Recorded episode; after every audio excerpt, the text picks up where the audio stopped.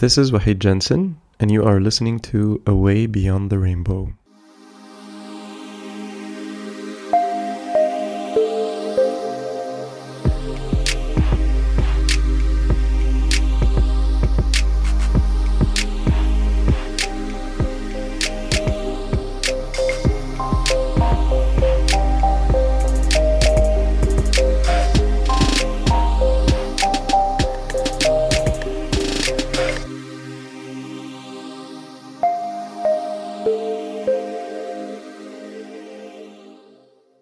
Assalamu alaikum wa rahmatullahi ta'ala wa barakatuh, and welcome back to Away Beyond the Rainbow, this podcast series dedicated to Muslims experiencing same-sex attractions who want to live a life true to Allah subhanahu wa ta'ala and Islam. I'm your host Wahid Jensen, and thank you guys for joining me in today's episode. And with today's episode, we start a series of episodes dedicated to the wider community. We're going to be starting with the parents and family members. We have a couple of episodes uh, addressing parents and family members of individuals who experience same-sex attractions or gender dysphoria, and we will move on to spouses as well as teachers and educators, and then imams and community leaders. On the series addressing parents and family members, my dear friend Aadam is joining me. Assalamu alaikum wa rahmatullahi wa barakatuh, Aadam. Wa alaikum salam wa rahmatullahi wa barakatuh. How have you been, my dear friend? I have been good, alhamdulillah. It's nice to be back for this episode. I'm excited because it's really important, and I think the content is really good as well. So, inshallah, a lot of the family and, you know, family members, friends, uh, community uh, leaders and so on will benefit, inshallah. Inshallah. Inshallah, absolutely. We look forward to that, and we hope that that happens, inshallah.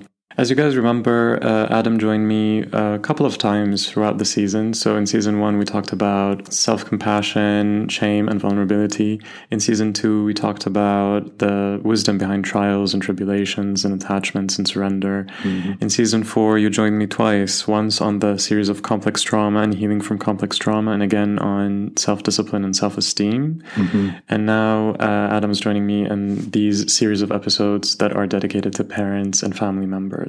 Yeah. Um, now, these couple of episodes that we have prepared together are dedicated to parents as well as siblings and family members of any boys or girls, young men or young women who are struggling with same-sex attractions or gender dysphoria. We're going to be dissecting so many different topics. We will be building foundations together, talking about personal healing, re- relational healing, as well as practical considerations and recommendations to dealing with children, as well as adolescents and young adults who experience same-sex attractions or gender dysphoria. And then we will also talk about community healing and answer frequently asked, uh, frequently asked questions by parents and family members. Now, uh, we have used multiple resources, two very important books that we will add in the episode description, and we encourage parents and family members to read them are Gay Children, Straight Parents by Richard Cohen, as well as A Parent's Guide to Preventing Homosexuality by Joseph Nicolosi and Linda Ames Nicolosi, as well as other references that we will add, inshallah, in the episode descriptions, in addition to personal experiences and reflections that we will also add in these episodes. Now, part one, which is today's episode, this episode is all about you. You being uh, parents or family members, you know, siblings, relatives of individuals who experience same-sex attractions or gender dysphoria. This is all about you. Now, you may think that we're going to dive right in and talk about strategies and practical tips from this first episode to help your kids or siblings or relatives, but we cannot do that without talking about you and building foundations with you. And yes, we are going to be talking today about your own healing. All right. So please do not disregard any of this. Mm. Uh, please do not skip this episode. This episode is very foundational to our series. So please make sure that you listen to it, maybe re-listen to it, take notes, and do the work, the practical work that Aadam and I are going to be uh, addressing today, inshallah. Whatever we discuss later in this series, it's going to be difficult if we don't really focus on the foundations that are discussed today. So let's get started, inshallah.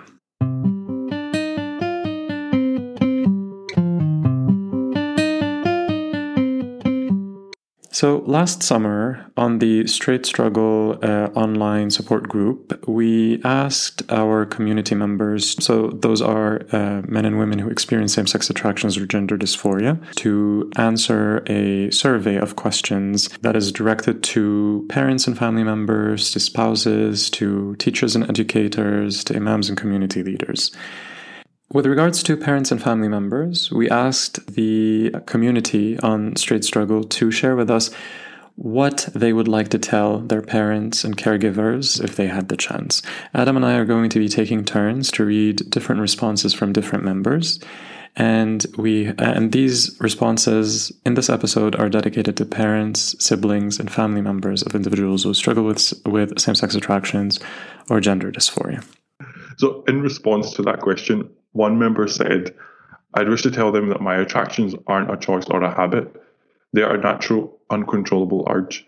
Forcing marriage on me or blaming yourself is not the answer. Amongst the many things, there is to advise parents and caregivers of men and women struggling with S S A, et cetera is, number one, to be loving and accepting. Number two, listen and understand what we are going through. Number three, provide emotional support. And number four, allow us to be ourselves and have choices." Another member said, "I would wish to tell my own parents to provide emotional support. I wish that they would have been there for me from my childhood, as I have felt isolated and dumbed down, that is during my life until now, I have felt constantly isolated, not been allowed to think for myself, or not been allowed to have my own choices." And another member said, "The pain, emotions, and struggle that S S A causes the individual are so extensive that they need all the empathy, support, and understanding a parent can offer. It is not something the individual suffering from S S A chooses or has control over in terms of feelings. All family members need to be at peace with this fact before any healing can happen. During teenage years and early adulthood life is when your son or daughter needs the most support from you parents. Your sons and daughters need to feel at ease to open up to you about their feelings. Letting them battle this alone is the worst thing you can do." Another member said, "If there's anything uh, you'd like to know, just ask me instead of collecting information and coming up with conclusions from sources that have nothing to do with me or my S S A." In another response, a member said, "I would like to ask them to educate themselves well before or during the marriage on how to deal with children with hypersensitivity, so that they learn first how to behave with them, and secondly, they can teach their children how to understand their emotions. I would like to tell them that I truly hope to make them happy, but I also hope they can understand my situation and support me." Beautifully said. And another member said, "Before we are born, we are praised by God upon all his creation. That is our essential value. Your son needs his essential value back and to be respected for his uniqueness, even if it sounds quite a, quote unquote weird for you or contrary to traditions." And another member submitted a response saying, "S S A is an attachment loss with a parent of the same sex. It is malattunement, so reattune with your son or daughter. The golden rule is, Father, step into your son's heart and engage with him mentally and spiritually. Explore his world and remove your prejudice and disgust. And Mother, step back and reduce your emotional involvement or complaining about your husband or others, and reduce prejudice and disgust. Shame, guilt, and disgust are the seeds of S S A. Shame is based in fear, so do not create a fear and punishment-oriented environment. Instead, create a safe environment of love and hope, and the fear that is based on respect, love, greatness of Allah. Be humble and admit your mistakes to your son. Through that, you will teach him authenticity and prevent him from avoidant behavior. Let him express his feelings of anger or rage positively. Different opinions are allowed. It's not a one-size-fits-all approach. Give time, touch like hugs and holdings. Talk to your child and enter his world." And then another response was, "Care does not mean control. Your son is a gift of God, not a property of your own selfishness. Learn more about complex trauma and S S A. Be patient and optimistic always, and love your son unconditionally, and never lose hope from your son to change, even if he has sex with other men. Even if you see your son is mentally dead or like a wilted flower, it is never too late. Men with S S A can rise from the dead with your unconditional love, but can die with your ignorance and hate." And in another response, uh, a member said, protect your child from pro-L G B T propaganda. If you do not protect your children from these propaganda machines, your child can be very influenced in the wrong way. Do not abandon your child. If you abandon your child, you, you make your child at risk of being susceptible to acting upon whatever attractions exists, and they fall prey to L G B T groups who will take advantage of them. Another member said, ensure your relatives are loved. That is of utmost importance. Be there to guide them and support them in staying true to Allah, and do not alienate them. Listen carefully to your children when they are calling out for help. Not everyone will come and say it directly, but there will be unheard pleas, and the silence is deafening. People who are struggling with S S A or G D need to know that these attractions or desires are not haram. Acting on them is, so never feel ashamed of having them. And another response, and for parents and caregivers, I'd like them to know that these things are just a part of me. They don't make me any less of a human or Muslim, and that you should work on creating an environment that makes me feel safe to open up about not only this, but also about every other thing that has happened or is happening to me. And another member said, please let those under your care realize that you love them no matter what, that they are worthy in your eyes, regardless of achievements, grades, and whatever mistakes they may make in their life. Please do not scoff or make negative remarks about the L G B T Q, even if you don't agree with it, as this will only close them off if they ever feel inclined to identify with this group or these attractions.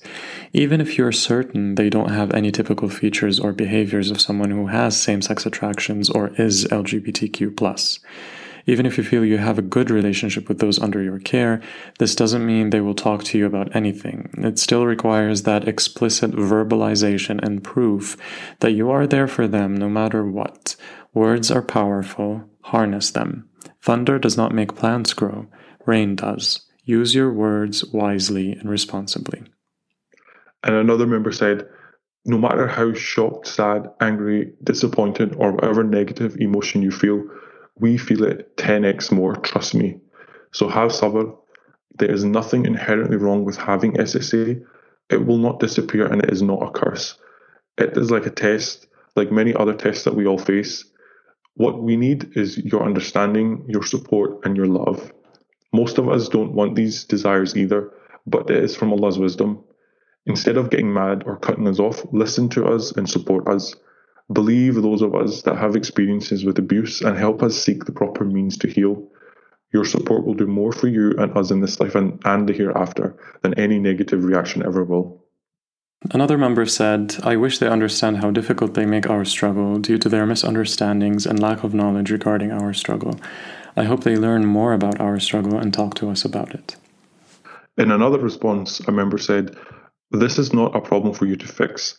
This is the reality of another human being born and raised in an environment where willingly or unwillingly, his closest caregivers were not able to provide emotionally in particular instances that were critical in his or her formative developmental stages.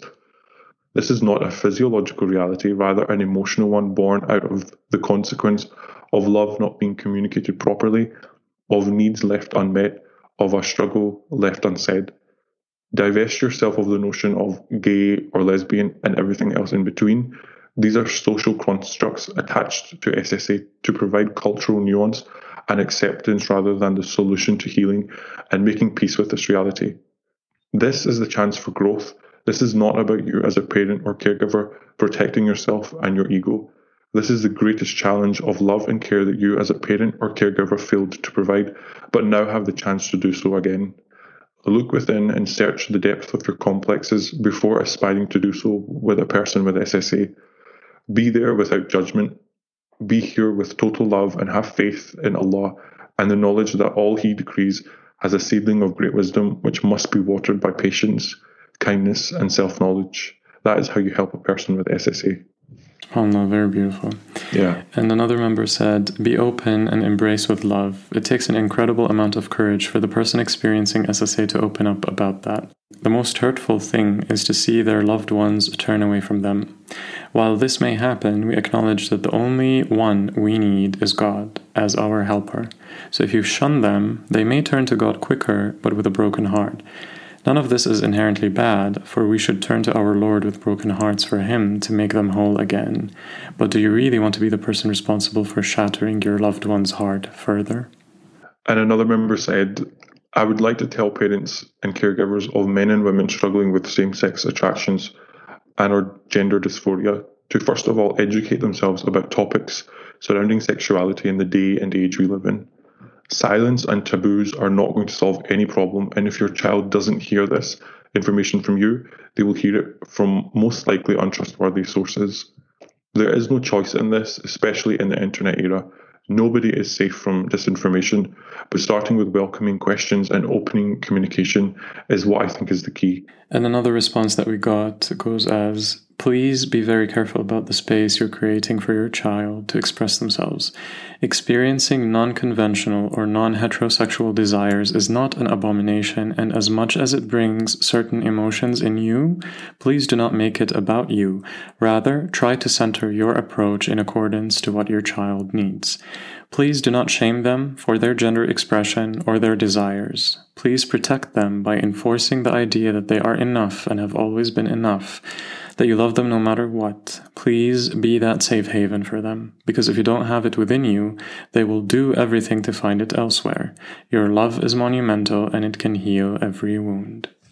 And another response we received uh, goes as, parents should know that m- people mostly do not choose their attractions and cannot simply turn them on and off like a switch. They should know that there is a big difference between a person who has these feelings and is trying to live right in the eyes of Allah versus someone who is trying to change the deen and allow what Allah has prohibited. Don't turn your kids out merely for having these feelings. They need to be loved, embraced, and supported because their struggle is not an easy one at all. Know that any person who comes to you with this issue has certainly experienced a lot of pain in his or her life. You as a parent have the potential to add to that pain tremendously, but you also as a parent have a unique opportunity to lessen that pain. Most people with same-sex attractions are deep down really just looking for strong, pure, halal love, so be the first person to give that to them. Use their revelation to you as an opportunity to draw closer to Allah. Pray that Allah help and guide your child and keep him or her on his deen and on the straight path. If your child is involved in haram actions or relationships, be patient with them. Maintain ties with him or her and pray for them honestly and sincerely, as you would with a child involved in any other haram behavior, drinking, zina, not praying, et cetera. Don't let your child manipulate you into violating Allah's command by telling you that you don't really love them if you don't accept their same-sex behaviors or relationships. At the same time, realize that they are the victims of a false social narrative that has convinced them that their sexuality is who they are. They probably have never heard of or considered a different way of thinking about things.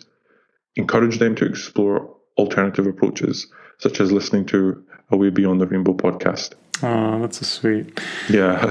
Subhanallah. These are amazing responses, mashallah. Yeah.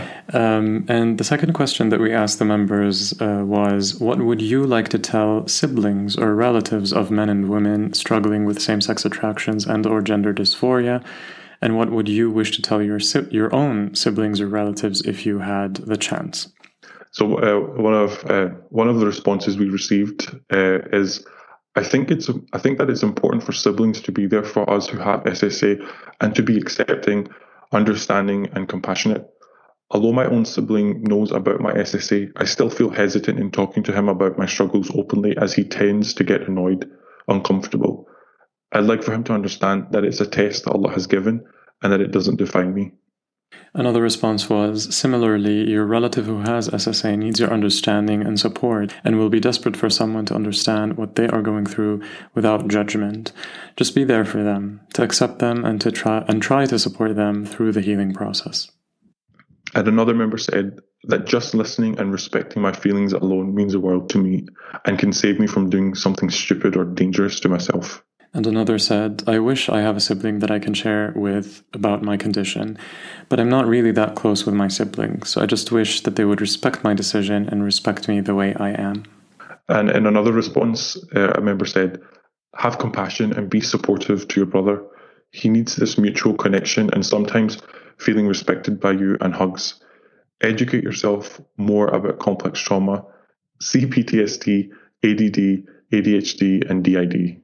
Mm-hmm. So um, let's just break them down. Yeah. So C P T S D is complex post-traumatic stress disorder. Yeah. A D D and A D H D are attention deficit or attention deficit hyperactivity disorder, and D I D yeah. is dissociative identity disorder. Yeah. Another member similarly uh, said, protect yourself from pro-L G B T propaganda, which is a similar answer to the previous question. If you do not protect yourself from these propaganda machines, you can be very influenced in the wrong way. Do not give into these things. Do not try to legitimize it. If you do, you are putting yourself at risk of being susceptible to acting upon whatever attraction exists, and you may fall prey to L G B T groups who will take advantage of them. And another member said, keep being yourself around me. I value our relationship, even if it wasn't always a positive one. It's not too late for us to connect and build bridges. Another said, relatives should not make such a big deal about this and just be understanding that they are loved and worthy, that I accept them as they are and I'm here for them no matter what, and understand that it must be a struggle to go through what they are going through and that it must have been difficult up until now. This wouldn't change anything between us. And another said, please don't ostracize them or us. We are not evil. We are not monsters. We are just the same Muslims as you with our own struggles. Everyone has them, but we are all trying our best to please Allah and seek His mercy. Don't spread rumors and don't out people. Maybe one day we will cultivate a society where having S S A itself won't be a problem, as long as we are striving not to indulge upon it. For now, though, it's a very taboo subject, so it can be dangerous and even life-threatening to expose someone that is struggling with S S A. Instead, keep it to yourself if you find out. Discourage hatred toward it and be more compassionate. You have your struggles too. You are a sinner too. And you most certainly wouldn't let your struggles and sins to be aired out in front of your family and community. Let's embody the traits of the Prophet ﷺ and have mercy on each other so that Allah may have mercy on us. Thank you.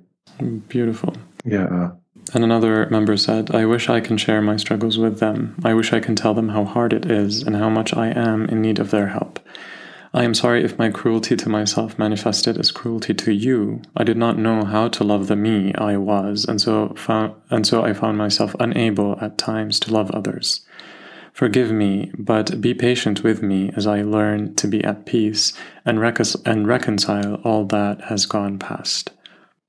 And another member said, for siblings, I'd like to say that if you're confused about your role as a support, please know that you are already doing wonders just by embracing and loving your sibling with S S A or, or gender dysphoria. You treating them as normally as possible after they've disclosed it to you is more than enough of a support. Now, what would be great is if for you to educate yourself on this matter and also find out about your own boundaries when it comes to helping your siblings. More often than you think, being a listening ear is exactly what we need from you. Do not think you'd have any role in fixing us or being our therapist. You are better off gathering and redirecting your sibling to the appropriate resources. And another member said, realize that this is a really complex topic. Everyone knows that same-sex behaviors in Islam are haram, but there is usually a huge emotional and psychological component to same-sex attractions or S S A that people are almost are are mostly unaware of. If your brother or sister comes to you with this struggle, know that they have likely suffered a great deal throughout their childhood, even if you were never aware of it. In some cases, you may have been responsible for a lot of their suffering and pain, so be honest with yourself and use this as a time of accounting for your own actions. Apologize if necessary. Say you are sorry, sincerely, and from the heart. That can go a long way. Know that having S S A is a huge trial and your brother or sister needs your support. Not support in doing haram, but support in dealing with the inner turmoil and staying on the straight path. If they have opened up to you, know that they took a huge risk in doing so, having no idea how you would react and whether you would accept or reject them. Don't make them regret their decision to tell you. Be a relief for them, a refuge. They may have been too terrified to tell mom or dad, so they came to you instead. Realize that it's a huge amana, and do not violate the trust that they have placed in you. Be mature, strong, principled, and supportive. You guys aren't immature little kids anymore. If your brother or sister is involved in haram actions or relationships, you shouldn't approve of those. Give them nasiha on that, but only in a manner and at a time when you think they may be receptive to it. If they come out as an L G B T activist type, make it clear that such behaviors and advocacy are not acceptable in the eyes of Allah, and that there is a better way. Let them know about resources like Away Beyond the Rainbow podcast, and encourage them to explore these other approaches on their own time. Know that it can be difficult for them to change their paradigm overnight, so be patient.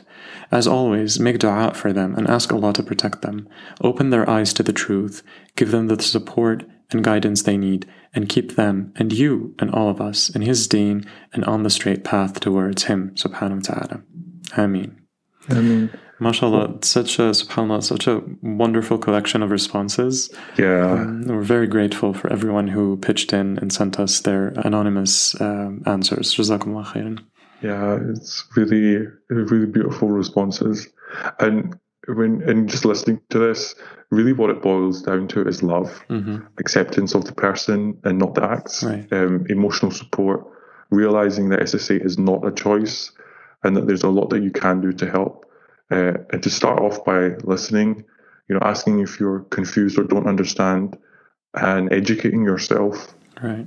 And it's important that you vocalize your love and give affirmations of worthiness and support to the people in your life that might be um, experiencing S S A, and, and do not make this about you. Yes. Focus instead on the person going through this, this difficult trial.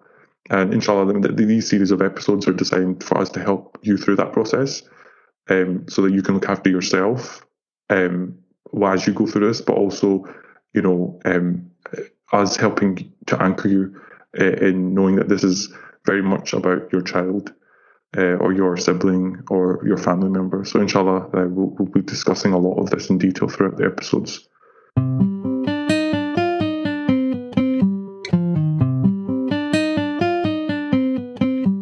Alright, so before we can help our child or sibling manage and grow with their S S A or gender dysphoria, we need to take stock of ourselves first, and this entire episode is dedicated to personal healing. This is a long journey, and your child or sibling or family member will need you at your best. Yep. It's expected that knowing that your child or sibling or family member is experiencing same-sex attractions or gender dysphoria will bring up lots of emotions for you, including shock, grief, sadness, worry, anxiety, anger, confusion, feelings of betrayal, disappointment, fear, and so on, right? Mm-hmm. You might be asking yourself, why me? Why is this happening to me? So it's very important that you navigate these emotions in a healthy way in order to show up for your child or your sibling or family member as they need you to. This may even be the perfect opportunity to address your own internal battles, your own struggles and traumas, in order to be there for that person during what is going to be a difficult and challenging time. Now, in his book, uh, Gay Children, Straight Parents, Richard Cohen starts the book by focusing on what parents and loved ones should do before they delve into trying to support their child as they go through the process of healing and growing from same-sex attractions. And these include taking care of yourself, doing your own work, and experiencing God's love. And we will elaborate on what all of this involves, inshallah.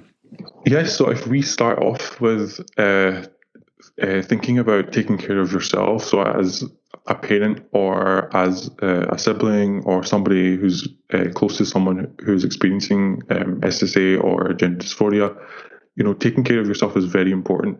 And seeing this Uh, you know, information that you've just been given. So assuming you've just been told or you've found out or you've known for a short time or, or whatever it might be, seeing it as an opportunity for your own healing. Mm-hmm. You, as we said before, you're going to be dealing with likely lots of different emotions. It's very important that you be gracious to yourself. Feelings are just feelings. They're neither good or bad. It's how you act upon them. That's the important thing here. Right. And it's it's important to say that you may experience repulsion or recoil. And some parents have, or some parents and siblings have something called the yuck factor.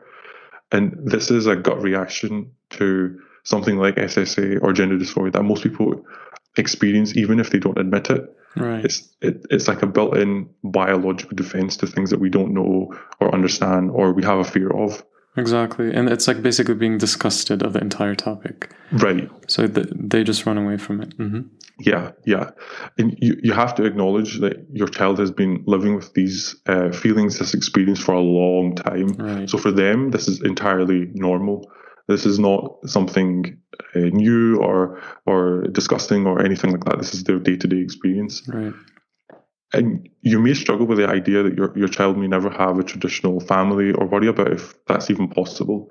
Or you might worry that your child will end up living a life of same-sex marriage, uh, adoption situations in, in, in that context, uh, or even artificial insemination as opposed to the traditional uh, husband-wife family structure. Mm-hmm. Or, or maybe you're worried that they will end up lonely and rejected and isolated. Or maybe even engage in an unhealthy lifestyle with S T Ds, et cetera, or rejection by wider society. Right. And despite all of these feelings, you must resist that physiological yuck factor that we talked, the disgust response mm-hmm. to, to those thoughts that, that we've sort of just described and talked through there. And obviously that's not a comprehensive list. You might have other worries, but right. you need to resist that that initial yuck factor. Throughout this journey, you will be confronted with ideas and realities that may cause you discomfort and disgust. You must learn to resist leaning into those responses and then acting upon them. Right. So you could do potentially a lot of damage if you uh, react to those in a in an unhealthy way. Mm-hmm. Um, and so instead, you must focus on the causes and healing of S S A, displaying the right kind of love that is deeper than just sort of mere superficial, uh, you know, displays. Much of what you will need to do is counterproductive to the yuck factor. So be patient with yourself and ask your child to be patient with you as well. This is brand new territory and you might not get it right the first time, but that's absolutely okay. Uh, we're not perfect. So we'll probably, you know, do things and make mistakes and inshallah learn from them. For sure. Absolutely. Yep. So how do we go about overcoming that? Inshallah, this is going to be the focus of this episode and the upcoming couple of episodes, inshallah. Um, and before we carry on with this discussion, it's very important to talk about the five stages of grief. A lot of you listening might be familiar with them, mm. um, but we're just going to go through them very quickly here. So um, when your child or your sibling or your relative or someone dear to you tells you that he or she is experiencing same-sex attractions or gender dysphoria, you would actually, you might actually go through the five stages of grief. You will move through them yeah. in order to overcome that shock factor, right?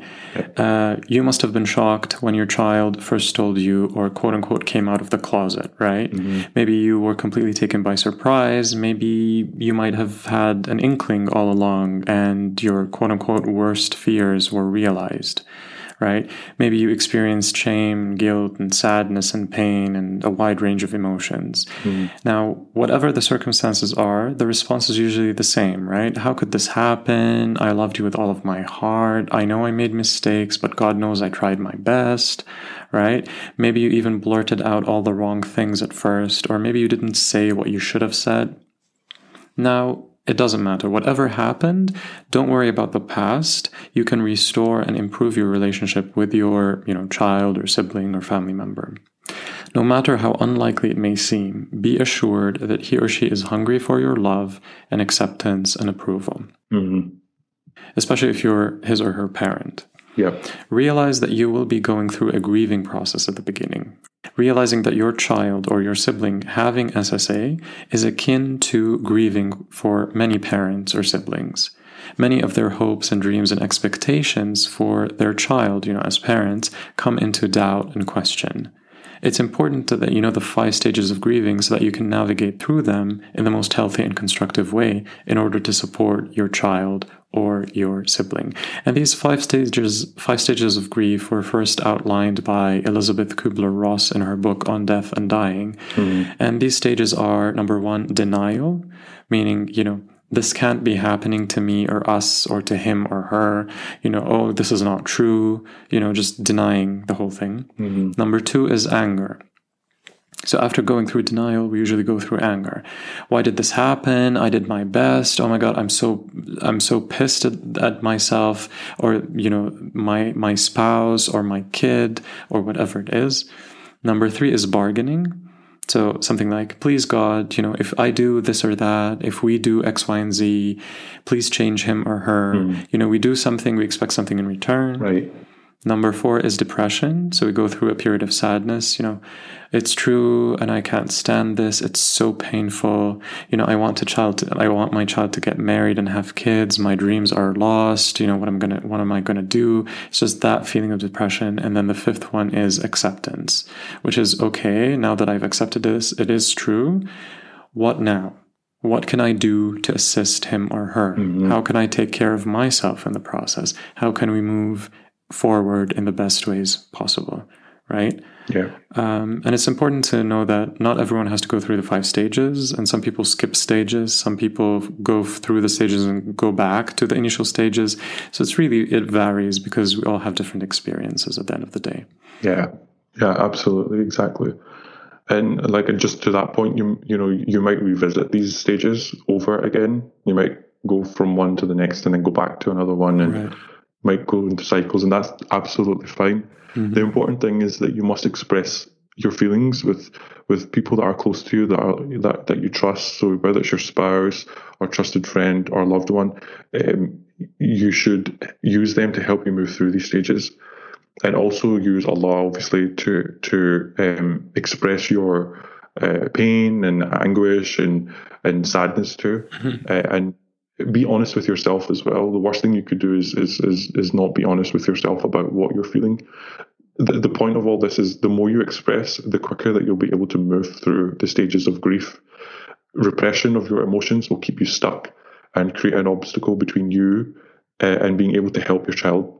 So you must feel, uh, this is a very common um, quote, but you must feel and be real in order to heal. Yes. Uh, or you must feel to heal, or, you know, different variations of that. Right. And, and know that you cannot do this alone. As humans, we exist in relationships. We are social creatures. Sharing with Allah is necessary, but Allah also sends his assistance in the form of other people. Mm-hmm. So you must share with others and, and seek help. And not doing this will prolong the process of healing and grieving that you need to go through. Right. Feeling guilty and responsible is also a common response of many parents. And you need to realize that this is not true. You must know that there are many many causes of S S A and gender, and or gender dysphoria, and that no two cases are the exact same. Right. Know this.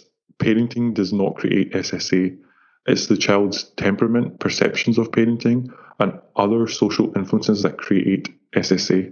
Perception essentially becomes reality, and that's really important to to understand here. Mm-hmm. So it may be that there was lacking in parenting, et cetera, and it may be that there wasn't.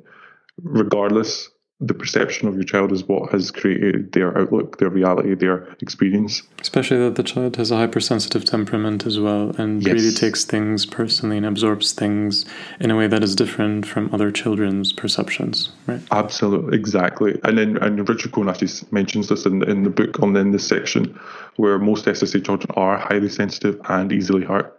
So if they've had experiences of hurt, they detach and easily cut off without the parents' awareness, and that's where the relationship uh, gets derailed. Mm-hmm. So again, it's all about perception, and generally there's a sense of hypersensitivity around the child. They're easy, easy, um, easily hurt, and they detach emotionally without parental knowledge uh, or or knowledge of the caretakers or loved ones are around them. Right. So you, however, as a as a parent or a loved one, are in a position to make an enormous difference in your child's life today, and whatever you learn, you're responsible for implementing, and of course, we make amends and we seek forgiveness and we turn back to Allah.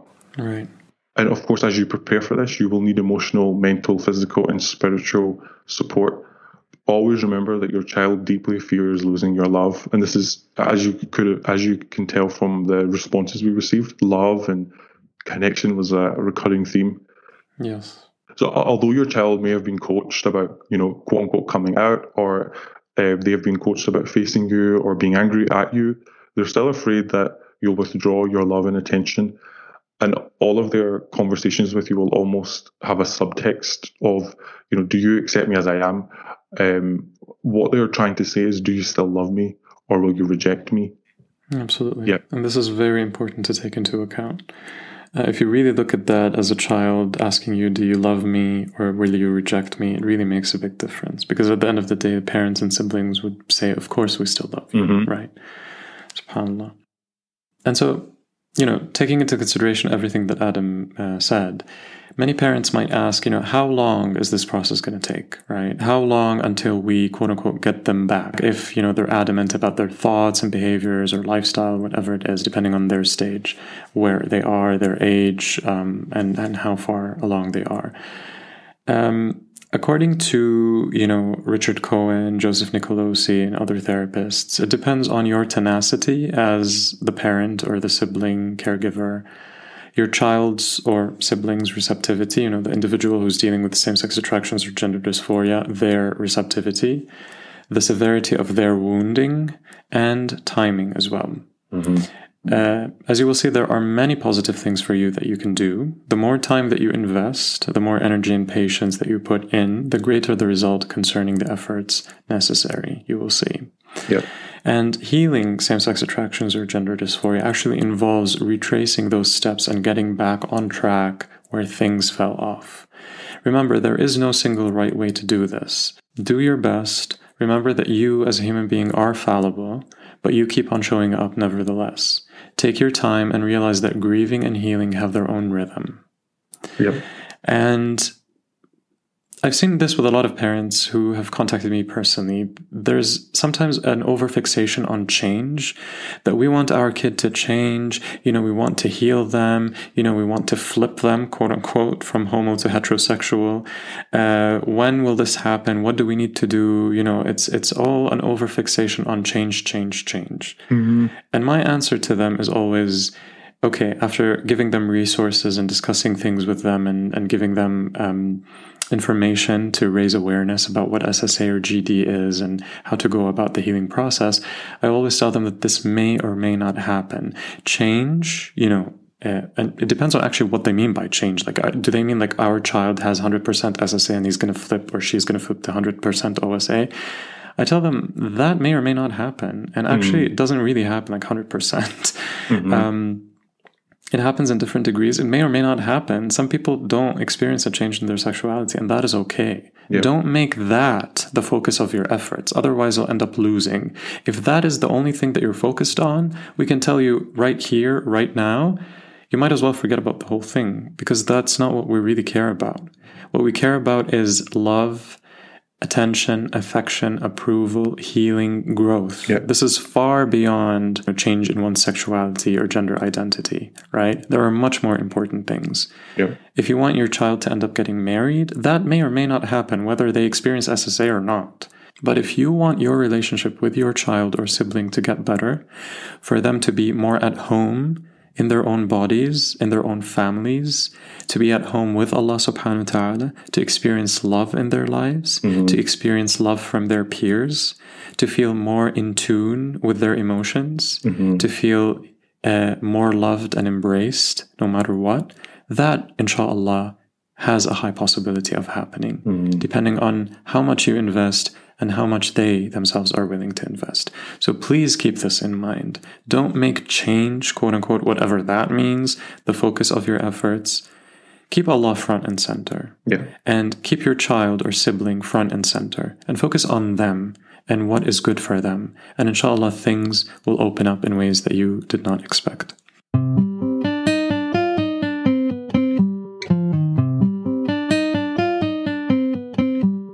After discovering that your loved one has been experiencing S S A or uh, gender dysphoria, you probably will have experienced the stages of shock, pain, grief, denial, confusion, maybe even hopelessness. You might have asked yourself, why me? As we mentioned uh, earlier. Mm-hmm. Know that your child has been going through this as long as they've been aware of their feelings around S S A or their gender identity, even though you never knew it. Right. So you might be going through this for the first time. They have been going through this as long as they were aware of, of, of their emotions and experience in this area. Right. So it's time to put yourself in the shoes of your child and enter their world, or your or your loved one, to experience what it means to be them this might be difficult to think about, let alone comprehend. Right. So welcome to your child's world is what we'd say here. Exactly. This is the whole, you know, this is this is what makes this issue or these issues so complex. It probably took your loved one years to disclose their hidden feelings, and it was probably a very long, lonely and painful journey that was made without you. And we can testify to this as people who have yes. experienced S S A. Absolutely. And done our own, um, you know, been on our own healing process and continue to be on that process. Mm-hmm. Mm-hmm. So can you imagine what it must have been like for them in elementary, middle or high school to feel those feelings of same-sex attraction or gender dysphoria when their peers were attracted to the opposite sex and bragging about it, or manifesting their gender identity in a way that wasn't congruent with how they felt, mm-hmm. how conflicted and confusing it must have been for them. And if they grew up with strong religious beliefs, those feelings were even more devastating, because acting upon those feelings, those desires, is against the values of Islam and the word of Allah. Right. And, you know, they would have had feelings, uh, thoughts of, you know, what if people find out? What would they think? Mm-hmm. Um, you know, what would my parents say? Or what would they do? How would the family feel? And so on and so on. Right. And subhanAllah, these are, we say these um, of of people who experience uh, S S A gender dysphoria, and this is very much our experience. Mm-hmm. I know this is, we've talked about this at length. Yeah. Wahid, um, subhanAllah, you know, there's so many instances throughout our years, my years, where there was uh, isolation, yeah. uh, distancing, bullying, uh, you know, being called names, being let down, yes. uh, verbal, emotional, physical abuse, um, you know, all, all of these things. So this is, this, we're, we're mentioning all of these things so you get a sense of the different things that could have happened with your loved one. Exactly. Absolutely. And it's very important to say something here. Realize that the same shock and grieving that you went through or are going through right now as a parent or sibling or family member, we have been through that ourselves. Mm-hmm. So if anything, please do not make this about you. It's humbling when you realize whatever you are experiencing is a microcosm of your child's world. Mm. Or your sibling's world, right? So when we say, welcome to my world, it's literally welcome to my world, right? Your child has probably spent many years coming to terms with their feelings. It has been a terribly lonely and painful experience for them, yeah. right? Many parents that I've spoken with think that this is all about them, right? They make this about them. They want to do this and that. We want to do this for our child. He needs to do this. She needs to do... No, honey, it's not about you. Right? Mm. This is actually what it really boils down to, among so many other things. One of them is a test in humility, really. Because what I see in a lot of parents, I understand their shock and grief, but what really uh, erupts in the process is their ego. And if you really look at this closely, there is a test in humility. Will you focus on your child or your sibling who needs help, or will you make this all about you? And if you are a parent who is listening to us right now, or a sibling who is listening to us right now, and you've made it all about you, I really hope that this kind of resonates with you. Mm. And you, you know, you take a, a second look at this and realize that maybe I've been going about it the wrong way. Maybe I've been making it all about myself when in fact I should make it about, you know, that person, right? Mm-hmm. And please realize that, and we've, we've spoken about this at, at length in this podcast, there's been a lot of shame, a lot of guilt, a lot of self-loathing, and a lot of numbing behavior as a result of mm. the experiences that we've been through.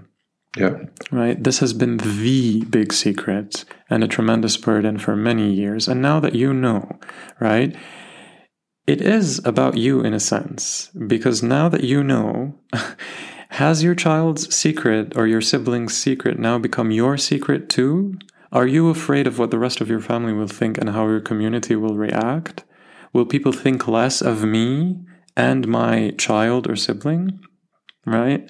Mm-hmm. We understand that discovering S S A or gender dysphoria and all of that is a difficult passage, but it can also mark the beginning of a new and wonderful journey, and we really mean that. Mm-hmm. Once you begin to follow the recommendations that we're going to, inshallah, offer in these episodes and check out the resources and the books that we mentioned, you will be able to create the support network that you need in order to learn and to reach out to others and to Allah subhanahu wa ta'ala first and foremost for love and guidance. Mm-hmm. And with Allah's help, inshallah, you will discover that it is possible to find hope and healing for your child or your sibling or family member, as well as for yourself and your entire family, believe it or not. There are lots of answers for so many questions that you have, and there's hope for restored love and even possible change in spite of the current cultural messages that we receive on a daily basis. And as you go through these emotions, please share your thoughts and feelings with your child or family member. Yep. Grieve together if you are comfortable doing so. See life through their eyes. And we promise you, it's going to be rewarding, inshallah. Yeah, and you know this this is uh, touches on the idea of joining in with your child. So now that you're introduced to their world, is to actually you know uh, walk the walk with them, to join in with them, to listen to them, to to grieve with them, uh, to try and have healthy discussions.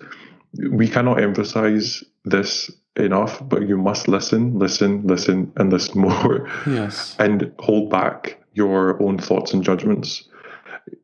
You need to hear what they have to say, listen to their story, ask uh, inquisitive questions, mm-hmm. non-judgmental ones, and travel back in time with them to find out what exactly they went through, what their story is. Mm-hmm.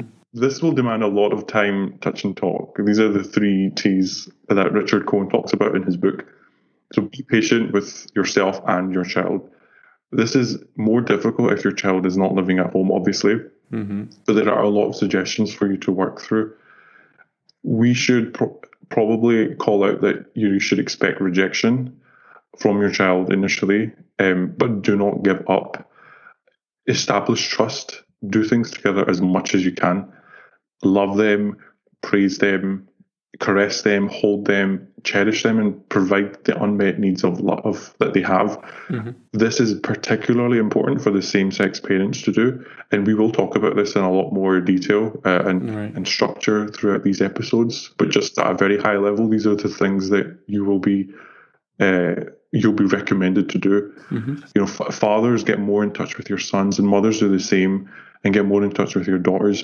If they want you to read their affirmative books and magazines or articles, then do so. So if they're on the L G B T plus path, they may come to you with things that you don't necessarily agree with. But you, in order to uh, facilitate and, and, and the healing process and be with your child, you'll have to engage in the things that they're engaged in. Right. If they want you to attend a particular meeting, it's important for you to go to demonstrate that you love them, to, mm-hmm. to show them that by joining their world and seeing things from their point of view, you're you're demonstrating that you you feel that what they have to uh, believe and think is important, especially at the beginning. Right. The focus at the beginning of this process is all about joining hearts and building bridges. And it's also important to say, this doesn't mean that you have to accept everything that they think or believe or are telling you. Mm-hmm. It doesn't mean that you have to condone their behavior or their lifestyle that they might have chosen. Mm-hmm. What it means is that you love your child and you want to understand their perspective. And this is essential. This is key. Exactly. Yeah. And then also seek professional help. You know, there are, you know, you could attend therapy seminars, family healing sessions, find local therapists or support groups that can support you uh, through the the process. Absolutely. And we'll talk more about this, inshallah, and provide links to different resources for family yeah. members to check out, inshallah. Inshallah. Um, now, as Adam was saying, you know, stepping into their world, joining in with your child, let's take an exercise of actually doing that. Mm. So let's take an exercise, and this is an exercise about seeing things through their eyes, you know, your child's eyes or the, the eyes of your uh, sibling or family member who experiences same-sex attractions or gender dysphoria. Yep. There are stages that we go through until we, quote unquote, come out, right? Um, num- you know, the first stage is basically the variables that have facilitated the same-sex attractions or gender dysphoria to actually emerge, right? For this, we encourage the listeners to go back to the episodes in season one, particularly episode seven and eight on the genesis of same-sex attractions. Mm-hmm. And for female same-sex attraction or gender dysphoria, episode ten is important. Yep. Um, give those a listen or a re-listen if you've listened to them before, and maybe take notes uh, if you need to. In those episodes, we actually talk about the roles of an inherent hypersensitive temperament that is coupled with particular family dynamics, parental wounds, sibling wounds, peer wounds, body image wounds, as well as cultural and social wounds, mm-hmm. in addition to any abuse that the child may have experienced, among other factors. Try and see what your child went through. Maybe encourage them to listen with you and share their own experiences and perspectives. Yep. Given all of these, you know, variables, S S A emerges at a different age for each person, depending on different factors. And the same happens for with gender dysphoria. And it depends, that mainly depends on the child's temperament, their physiology, their perceptions, the family history at particular times, social and cultural events, and so on. So you need to check with your child or your sibling or family member when they first started experiencing that. And be careful to distinguish between the, you know, in the case of a person uh, experiencing same-sex attractions, we need to distinguish between the envy of a person of the same gender and the sexualization of that envy.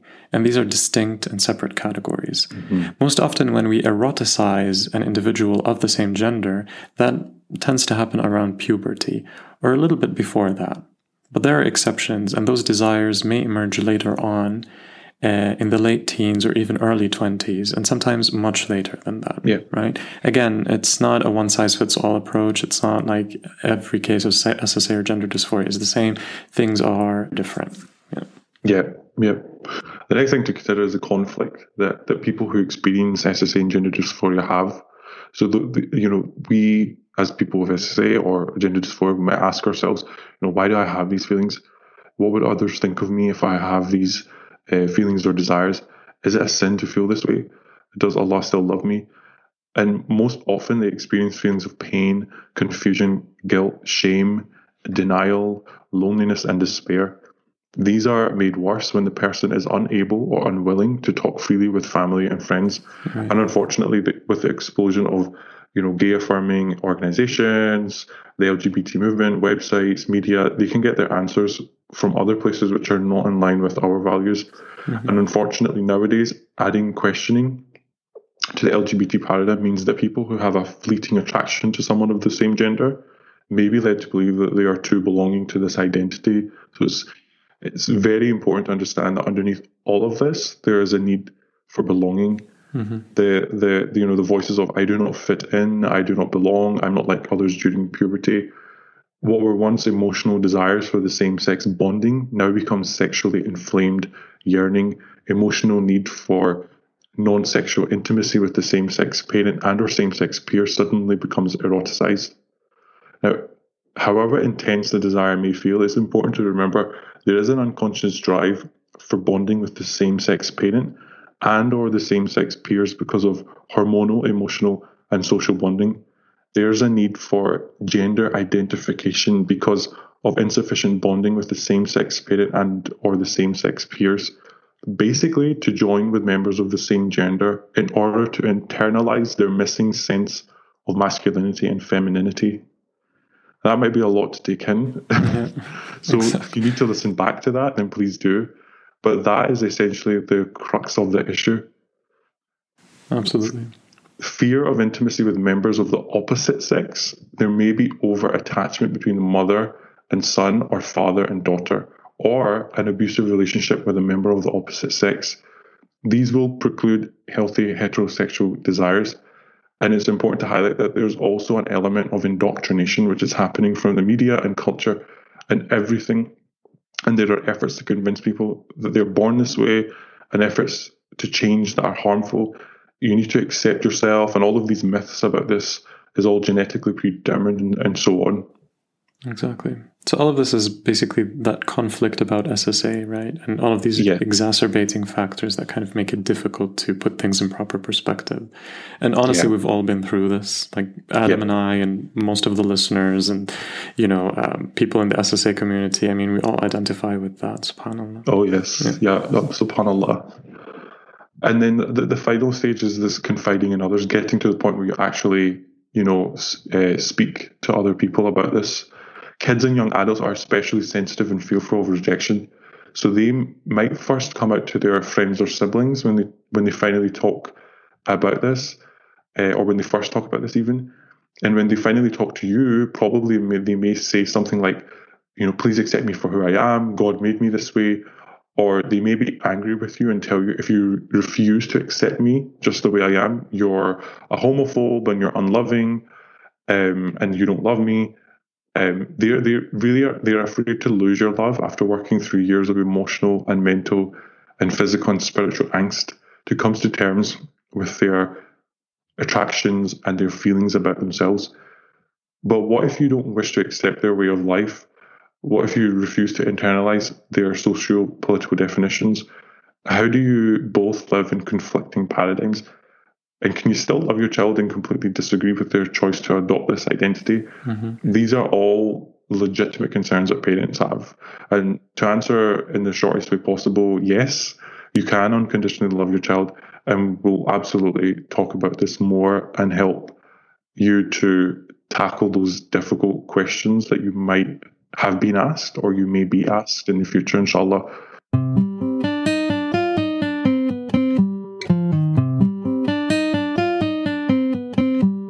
So, as you may have listened earlier in this episode when we kind of shared the survey responses from members of the Straight Struggle community, um, the the answers stressed on love, right?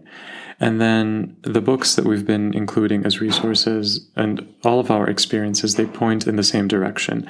We need unconditional love, right? Yep. You have to understand the dynamics that lead to S S A and their behavior, and you will find ways to bring the gifts of loving and proper attachment with your child. It's very important, and we cannot stress this enough. Your love must be unconditional. If you give the impression, either directly or indirectly, that you hope by loving your child more or by understanding them that they will change, or that you're going to do something for them in return, but they have to do something for you first, which is, for example, to attend therapy or to quit doing particular things or whatever it is, whenever you have certain conditions in your mind, you have a goal in mind, then that becomes conditional by definition. So let that sink in. Yep. Do you love your child no matter what? Or do you love them only if they fit a particular mold or standards in your mind? Take a moment and really be honest with yourself here, right? Because what we're trying to say here is that the healing kind of love is unconditional love. The one that says, I love you and your essence. I love you as my child. I will love you no matter what. Mm-hmm. That is the love that breaks barriers and heals hearts. Otherwise, if it's conditional, your efforts will be rejected. If you have other intentions, your efforts will look like manipulation. Mm-hmm. Trust us, it shows, even if you try to hide things, honestly. Yeah. Please keep in mind that your love must be offered unconditionally and freely. Love cannot have a price tag attached, meaning, I will love you if, or I will love you for now, right? Mm-hmm. But for me to still love you or for me to accept you, you have to do something or give me something or stop doing something or stop being the person that you are. All of this is misguided. Mm-hmm. So we hope that the distinction is clear by now. Yeah. Now, it's very important to love, you know, these children as God loves us, with all our flaws and confusion and mistaken identities. With care and gentleness, we seek to reattach that child to the same-sex parent and same-sex peers. And, and we'll talk about this more in the coming episodes. And as you reach out to your loved one, your child, remember that there have been a lot of lies spun around them. So, you know, think about the L G B T plus propaganda, the gay identity, all of the transgender movement. This is who you are. Accept yourself. There's been a lot of social programming, mm-hmm. and there's a lot of deconstruction that needs to happen around these ideas. And they're already dealing with a lot of shame and pain, hurt and anger. Right. Yep. So with love and truth, you must try to reverse the damage and restore your child. If you focus on the childhood wounds that have not healed and the unmet needs for love and acceptance, you can help your child heal into their full gender identity and fulfill their potential. Right. So we cannot stress this enough.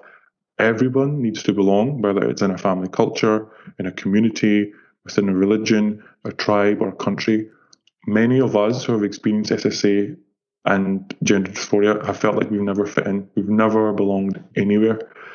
We may have faked belonging with groups and people and, and, and you know, organizations, but never truly felt it in our hearts. And that's deeply, deeply tragic. Mm-hmm. And we believe that, you know, we may have found acceptance elsewhere. Please, please assist your child and, or, and your loved one, and help your family feel that healing is all about creating an authentic environment of belonging. The healing is about creating secure attachment bonding with the same-sex parents and the same-sex peers in healthy, healing ways. And you're not manipulating your child here. You're not forcing them to do anything. And we'll talk about this more in, in the coming episodes. But for now, please focus on this aspect and revisit it, revisit it as many times as you need. This has to um, be internalized before we can really start doing any uh, further work. Absolutely. And I know that a lot of parents right now or family members might actually be thinking, you know, how can I love them? How can I love my kids or siblings unconditionally, knowing that acting on these desires is wrong, or that living that lifestyle is destructive and haram? You know, do I still love them knowing that they may be doing something that displeases Allah, right? And I've personally had that question addressed to me by a lot of parents who contacted me throughout the years. And the answer, again, is yes. Now, how so? A lot of people might be confused. So it's very important to separate the person from the actions, right? So let me ask you this. Would you still love your child if he or she drinks alcohol? Would you still love your child if he or she is struggling with, let's say, substance abuse or any kind of addiction or whatever else they might be dealing with? Yes, of course, right? And naturally, you would hate their behaviors, right? You would do whatever you can to help them. Mm-hmm. You would be concerned about them. You would, you would go to great lengths to, quote unquote, save them, right? You wouldn't love them any less, would you? Right? In fact, you'd actually pour more love on them and make sure that they know that you are there for them, that you are concerned about them, that you want what is best for them. So by the same token, how is same-sex attractions or acting upon it, or gender dysphoria for that matter, any different? Unconditional love is, in brief, as follows. I love you no matter what. Yep. I love you for who you are. You are worthy and sacred. No matter what you do or don't do, my love for you does not diminish. I may disagree with particular things that you do or say, but my love for you does not change. Yep. Makes sense, right? Yeah. And another concern that some parents might have is, or they might say, but then shouldn't I vocalize my concern or my disagreements with them, even if I love them unconditionally? Like, shouldn't I tell them that acting upon these desires is wrong, you know, that the L G B T lifestyle is unhealthy and haram and so on? Now, the answer to this is that it's very important to know that you should state your beliefs one time and one time only. Please do not repeat them over and over again. I mean, believe us, your children already know this anyway. Mm-hmm. If you continue to hammer away on morals and values, you will distance yourself from your already detached child and you will lose valuable ground. You may think that if you don't constantly reiterate, I don't believe in this, or I don't accept this, or this is haram and this is halal, that your child will assume that you are accepting his or her identity and will go deeper into that lifestyle or his or her beliefs. That doesn't happen anyway. Mm-hmm. On the contrary, your constant negativity will only reinforce their sense of not belonging with you, and it will distance them from you and your family and even from God. Yeah. Even nagging about the law or scripture or the Quran or Allah's displeasure will send them directly into the arms of the lifestyle and pro-L G B T support group. So please, please keep this in mind. Mm-hmm. And actually, there's something beautiful that Richard Cohen says. He says, bear in mind that we, flawed humans, need to love the most when we deserve it the least. Mm, yeah. And that's not always the easiest thing to do, subhanAllah. Right. SubhanAllah. Yeah. Yeah. And it's, you know, it's also very important to note that there may be a lot of oppositional behavior that takes place. Mm-hmm. So whether consciously or unconsciously, those deeply wounded individuals are unable to access their heart, which often involves past family dynamics. And they may um, want to do things to upset you as a means of retaliation, right, or even actually just to get your attention. Underneath all of this is their need for your love. But perhaps they haven't experienced it to the degree that they really need it. Mm-hmm. So do not withhold your love or anything else, such as finances or other resources, in an effort to control your child's behavior or your loved one's behavior.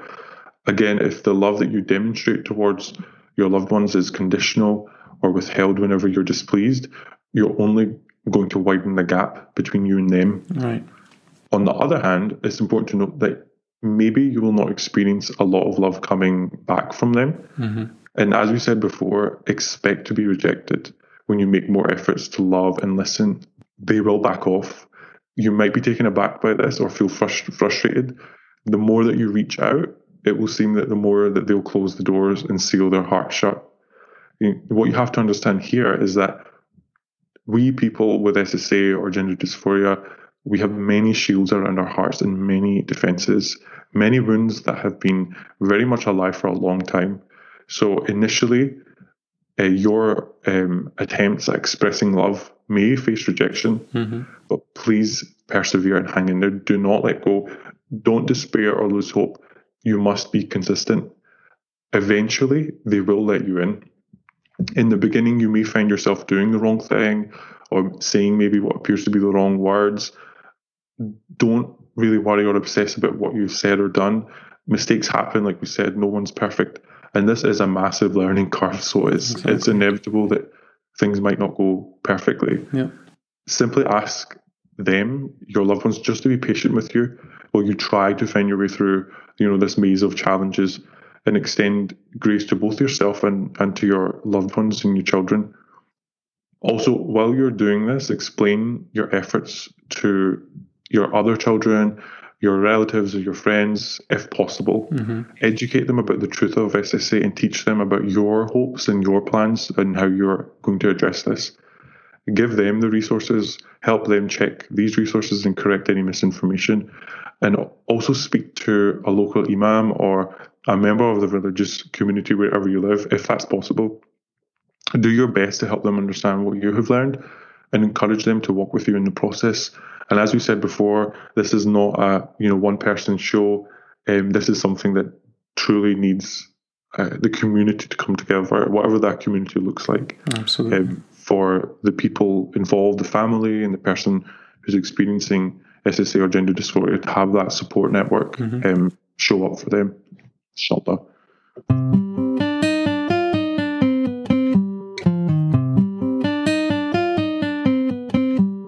So the more you step into your child's world and, and learn about S S A and their struggles, you might find yourself feeling a sense of guilt uh, or shame um, or even dwelling on your past mistakes. You must stop the self-accusations because they don't serve anybody. This will not help progress the uh, healing journey or process. Mm-hmm. Stop the blame game. It, it will not help you or your spouse or your child or other family members. The only thing that will change this situation is to take personal responsibility for past mistakes, which means apologizing, making amends, and, and building an, a loving attachment between you, your spouse, your child, and the rest of the family, if possible. And we'll talk more about this now and in the upcoming episodes. We ask Allah for His forgiveness, and we, then we forgive ourselves. And what we can now do is to experience Allah's love and to love our family and our children, our, our loved ones. Right. Listen to your heart and be attentive and take care of your own needs in healthy ways. Richard Cohen says um, in his book, acute guilt is healthy, but chronic guilt is toxic. Absolutely. So please bear that in mind. Um, blaming uh, will not lead uh, us anywhere. Um, it's just a it's just a pit. Mm-hmm. Um, and th- there's always a chance to make tawbah and to reorient the compass. Allah's door is always open, or as some of the spiritual masters have said, that there isn't even a door in the first place. Right. Subhanallah. You know, yeah. Subhanallah, there is no door. And, you know, we can connect with Allah anytime, anywhere, and ask for His help in the process. After all, without Him, we cannot do anything. So we, I couldn't, we couldn't emphasize this aspect uh, enough of, of making dua and, and, you know, praying and, and doing all the things that Allah expects of us and asking for His help throughout this entire journey and process. Amen. Absolutely. So um, we're going to go through an exercise to kind of help you relieve some of the guilt that you may experience if you find yourself caught in the webs of guilt at any point. Mm. Try to follow it step by step and repeat it as necessary. And this is an exercise that's taken from Richard Cohen's book, Gay Children, Straight Parents. So you can use this with your spouse, with your close friend, or your therapist, but not with your uh, child who experiences same-sex attraction or gender dysphoria. And we will talk later about some exercises that you can actually use to apologize to your child and to make amends with him or her. So the first thing that you do is you write a list of things that you feel bad about, maybe things that you said or did and things that you didn't do that you wish you had done, right? For example, you know, as your mother, I kept you too close to me and said bad things about your father, right? Or as your father, I didn't spend enough time with you because I worked too much. I didn't understand your needs and so on. And then after you've written a list of all of these things, you would perform role play with your spouse or your friend or your therapist, you know, the one that you are uh, doing this exercise with. They would play the role of your child and you would be the parent yourself, like you would be yourself in this role play. You would hold their hand and then imagine that you are sharing with your child what this list is about. And then you would read through that list. And you would imagine saying these things directly to your child, apologizing for any inappropriate behaviors or words. Breathe, express your feelings, and then move on to the next sentence, and then work systematically through your list in this manner. Take your time to grieve as necessary, and remember that we must always feel in order to heal, as Adam said before. And then allow your spouse or your friend or whomever you're doing this exercise with to respond as he or she believes that your child would respond. For example, maybe offering forgiveness or getting upset or maybe rebuffing your apology altogether. And in that case, what you do is you just need to listen. You don't need to respond unless you desire to do so. And now, after listening to the one who's role-playing your child, close your eyes and ask Allah to forgive you for all of these things. Then listen for a response that you feel in your heart. Be quiet, and then take a breath and relax, and then move on to the next step after you receive your answer. Then what you do is you ask yourself for forgiveness. This may be the most difficult step to accomplish. It's easier to forgive others than it is to forgive ourselves. Allow your, you know, your spouse or the trusted friend or therapist to play the role of you, right? Now you're switching sides. So that other person is actually playing your, the, the role of you. Hold the person's hand and say your name, right? As if you're talking to yourself. Please forgive me for all of those things. Right? As if you're seeking forgiveness from yourself. And then close your eyes and try to listen to the voice within. There may be a lot of self-flagellation, a lot of discourse that's happening within you. Just listen and let it all pour out. Do not censor anything. Don't try to change the messages. Just be a good listener. And you may have to ask yourself using your name, would you please forgive me for all of these things, right? So if I'm doing this exercise, I would be like, Wahid, would you please forgive me for all of these things? And then you keep repeating the question, listening until the dialogue is complete and until the voice comes and says, I forgive you. Yes, I forgive you. Right? And you may need to repeat this exercise many times. Forgiveness in one's mind and forgiveness in one's heart actually take time. Again, ask your spouse or close friends to do this exercise with you, or if you're doing it with a therapist, then that would be a good exercise to do. The sooner you receive God's forgiveness, inshallah, and you, by you forgiving yourself, the sooner you will be ready to take the necessary steps to help your child heal and grow.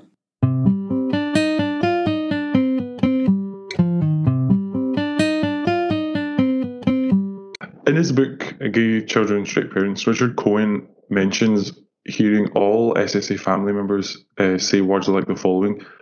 I am afraid of telling other family members and friends about our child's homosexuality. I am afraid that when they find out, their opinion of our son and our family will change. Then the concept that our child is gay will be fixed in their minds and the possibility of his coming out of homosexuality will be less and less. Honestly, this is all too common, especially mm. in, in tons of emails that I've gotten from parents. Like, I would be like, the mom would be complaining, and oh my God, what if our friends and family found out? And what if, and I'm like, woman, get a grip for the love of God.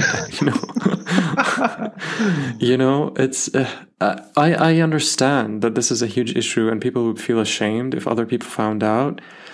But really, like, ultimately, who is more important here? Mm-hmm. You know, please focus on what's important, right? These fears are very common and they're not unfounded in reality. But, you know, due to people's lack of awareness of the true nature of S S A, they can impose popular beliefs that about S S A or the quote-unquote gay identity upon others, and they may hurl judgments and negative reactions and, you know, your family and your child. So we we really understand that this happens, but, you know, it's very important to kind of keep um, your child at the center of this and really just focus on that. Yeah. And anyway, we'll talk about this. So um, that was just an interjection. So, um, no, yeah. That's okay. I mean, you know, whilst this is an unpleasant and, un- um, experience and it's... Uh, unhelpful during what's already a difficult time, it's important to know that the reactions of other people have got nothing to do with you or your loved one. It's their ignorance that's speaking. Yes, one hundred percent, you know. Yeah. So don't don't take it on you know, upon yourself in that way. And you know, during such times, if possible, you can correct the misunderstandings and false beliefs that people have around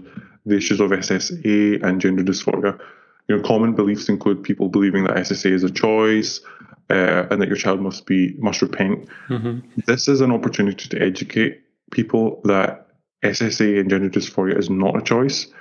You know, it's a feeling, it's a desire, it's an inclination. The sin is in acting upon it, and that is where the choice lies. Yes. You know, I will. We we should probably say this, that doing this might not always be advisable, as many cultures can be particularly hostile to this issue. So we don't want to put you in harm's way. Oh, yes. Fear for your own safety or that of your loved ones, you know, we would strongly advise do what it takes to stay safe. Don't take risks that would put you in harm's way. Mm-hmm. Especially in Muslim cultures. Yeah, well, exactly. So, you know, it's it's unfortunate reality. Yeah, subhanAllah. But in the case where it is safe for you to speak on this issue and doing it freely, then you know, doing so will, will help you through this, through this process. And as we said before, community support is invaluable, mm. provided that the community is supportive and on the same understanding with the issue. And if not, then, you know, maybe you can consult with your imam, local imam, masjid, uh, commun- other community leaders or support groups that you have nearby. And, and if there are not any, then, you know, you can reach out to us through the podcast uh, or uh, through the Straight Struggle support group. Right. Um, We will uh, link to other resources, other other um, organisations that are online based right. um, that that provide support to parents and family members of people who've got uh, S S A. Inshallah. So For yeah, sure. we'll we'll link to those. Having same-sex peers, uncles, aunts, grandparents, and you know fellow members of the community support the S S A child is ideal. So whatever support you can get from others, you should absolutely accept it and use it to help navigate the experience. And this is essential. Everything we've spoken about, there's a lack of gender identification, mm-hmm. and having people of the same sex help heal that is is is what is necessary. Yes, absolutely. Destigmatizing S S A and gender dysphoria is very important. Our communities need to be aware of the realities of this issue, and this has been so long overdue, subhanAllah.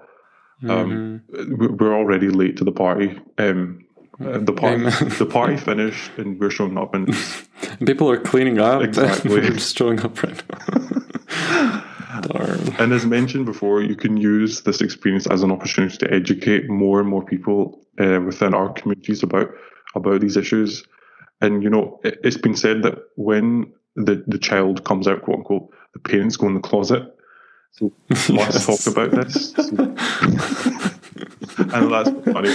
But there you might have the urge, desire to hide, you know, under the covers, as people say. Mm-hmm. That's just the shame speaking, and it, it doesn't serve anybody. Yeah. You don't let the voice in your head that says, you know, what will other people think? What will they think? They may, may no longer want to stay in touch with us.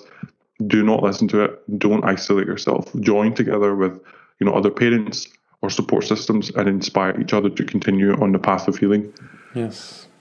pray together and for one another, and there's strength in numbers. And subhanAllah, this is why obviously there's so much emphasis on congregation within our religion.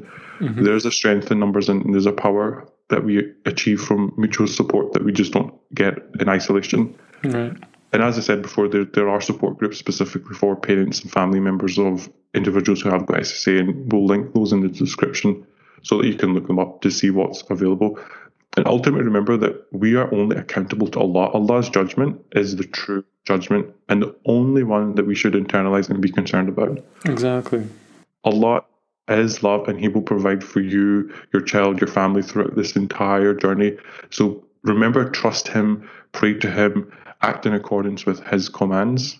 And if people are talking and saying things, just allow them to talk. Don't waste your time worrying about their misconceptions. You're not responsible for, you know, helping them correct their um, misunderstandings or judgments. You have work to do to help your child or loved one. Just invest in that and ask Allah to support you throughout the process. Absolutely. Inshallah. Yeah. Exactly. So what really what we're trying to say here is is the focus on the friends and family, what they have to say if they find out, or is it Allah, right? Is it people, or is it Allah at the end of the day, right? Please keep Allah front and center. Please keep your child, the one that you're trying to help, front and center, and and everything else is just noise, right? So um yeah, I hope that helps, inshallah.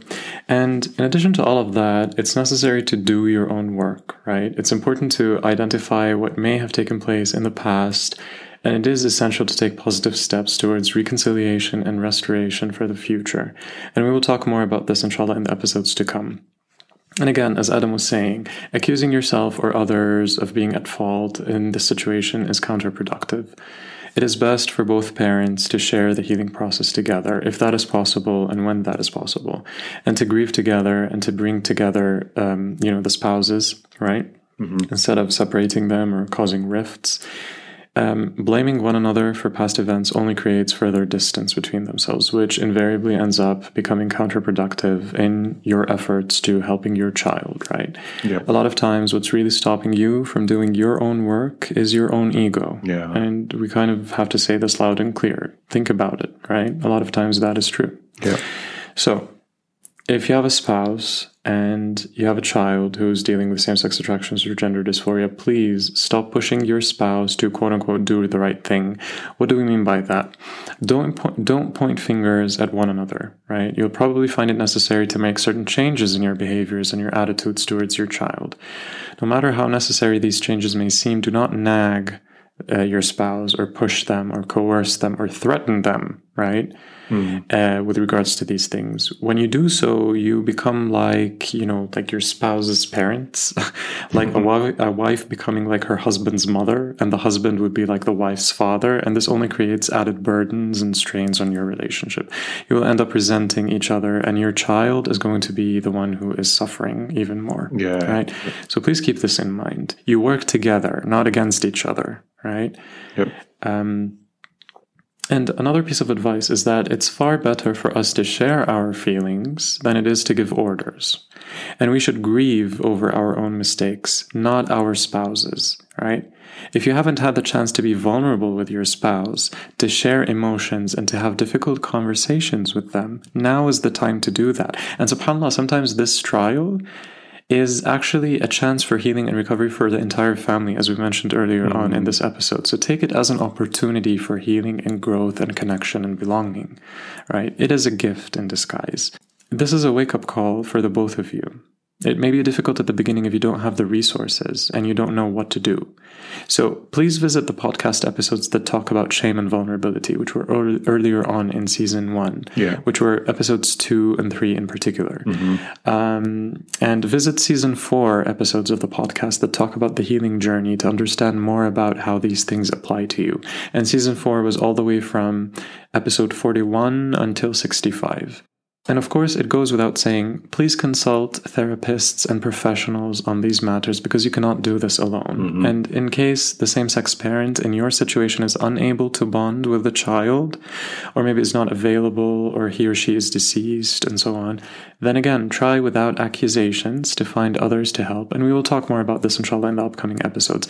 There are many others in the community who may be better equipped to help your child experience healthy same-sex paternal or maternal love. Mm-hmm. Going back to the whole concept of quote-unquote change, if you want your child to change and heal, you have to change yourself, right? Bluntly, you have to change yourself. You must face the possibility that changes will have to be made not only in their lives, but also within yourself, your spouse, and your household.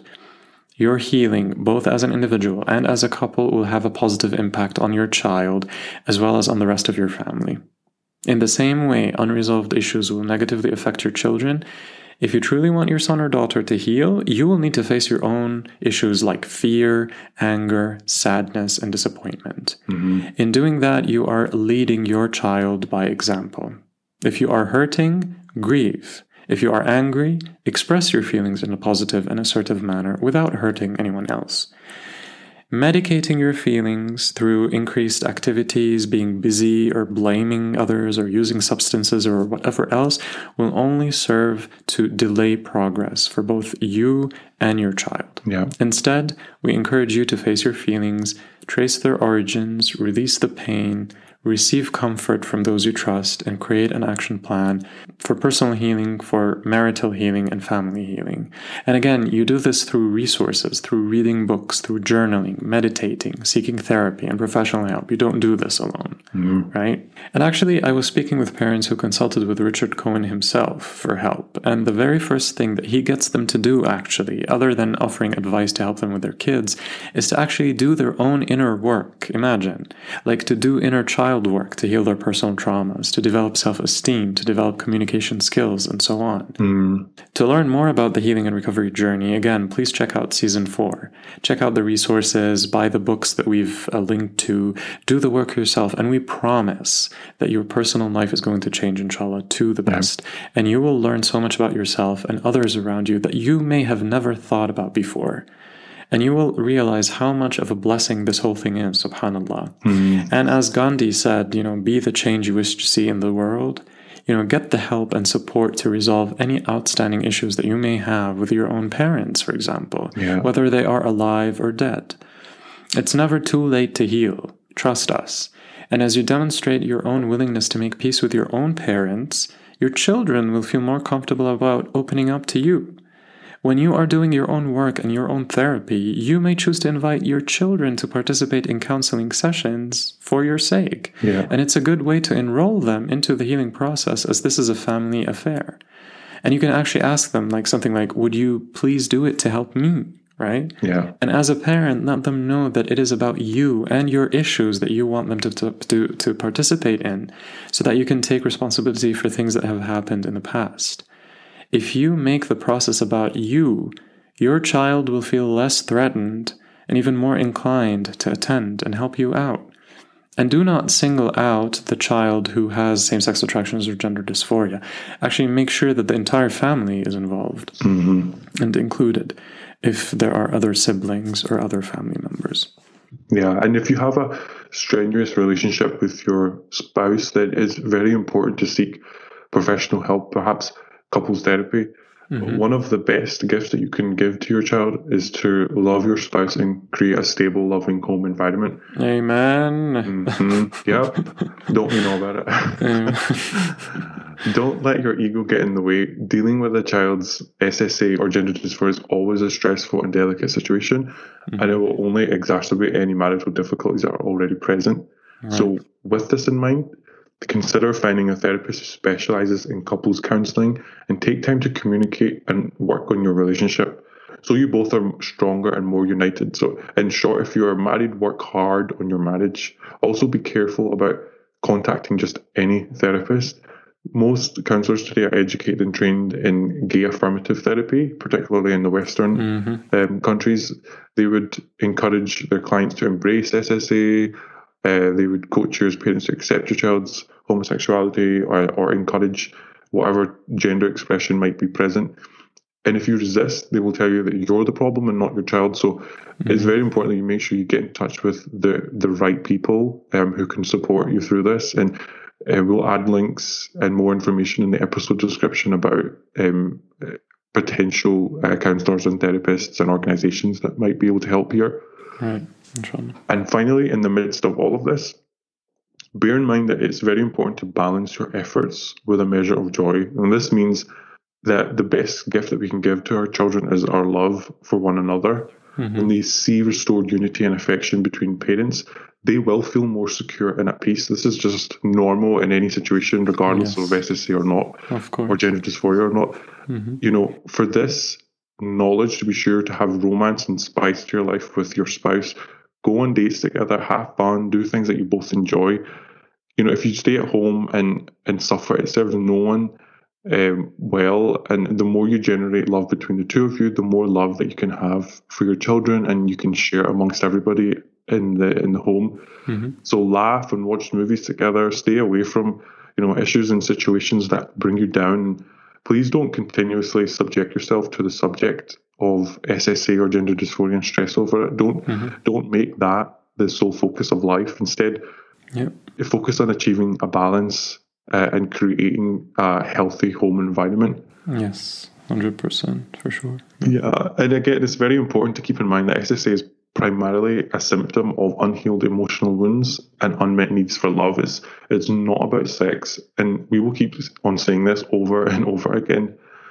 It's a sense of not belonging, belonging or not fitting in, not being on the outside, feeling inferior and different. A boy feeling less than other boys or men and being called names at school, and a girl feeling that she doesn't belong with the girls, that she may have been called names and, and singled out and ostracized. It's about internalized emotions of detachment and shame created over years of confusion and pain. And it's important to remember this point, that as long as it took to create these issues, it may take as long, or if not longer, to actually undo the damage that's been done. So this is a this whole process is one that requires persistence, perseverance, patience, consistency, uh, subhanallah. So it's very much about the process and not about achieving a set goal, um, subhanallah, uh, because you will need to persevere. And in those moments, it's that the the the the idea of having a you know a child who's safe, feels safe, is has a sense of belonging, uh, secure attachment. There's love in the home environment. People feel uh, secure. They feel. Uh, like they know who they are and they're confident, and all of these these are the things that matter, subhanallah. So indeed, and may Allah help us to to to act in the best ways. I mean, and actually um, Richard Cohen in the book, he gives a very nice analogy to that, and he says, like, remember when your child might have fallen down and maybe scraped his or her knees and they start crying, right? Mm. And what is usually the best way to handle that situation? Like, when they tell you that it really does hurt and they sh- they're crying, what they really need from you is to tell them that, yes, we know it hurts, we are here for you. You basically give a hu- give them a hug, you love them, you kiss that pain away, then you clean the scrape, you apply an ointment and a band-aid to cover the wound, and then they give you a big kiss and they say thank you, and then they go out to play again. And this is what you're exactly doing. Right? Once they hear the reassuring words, they begin to breathe more freely. This is what it is about, really. Your loving touch and your caring presence starts to heal hearts. The problem is that most of us are afraid to express our hurt feelings, and we may work very hard to keep them at bay. Worse than that, we may not even be in touch with our emotions. But again, as we've said multiple times already, we must feel in order to heal. And the more that we demonstrate our willingness to be authentic, the more likely our children will be able to open up and share their hearts with us. Of course, we're not saying that we should dump our issues on our children. We simply need to do our own work independently of them. Mm. Now, to check if you are overly involved in your child's life, there are three main pointers. Your child's S S A or gender dysphoria determines how you feel on a minute-by-minute, day-by-day basis. Mm-hmm. Your preoccupation with your child's S S A or gender dysphoria causes you to neglect other people and activities in your life. And number three is you act like a detective, trying to find out about your child's every move, looking and listening for clues much of the time. If that is you, take a step back and reevaluate. Stop obsessing for the love of God. Do your work and surrender to Allah subhanahu wa ta'ala. Your behavior, if that is the case, is only creating more tension. So please keep this in mind.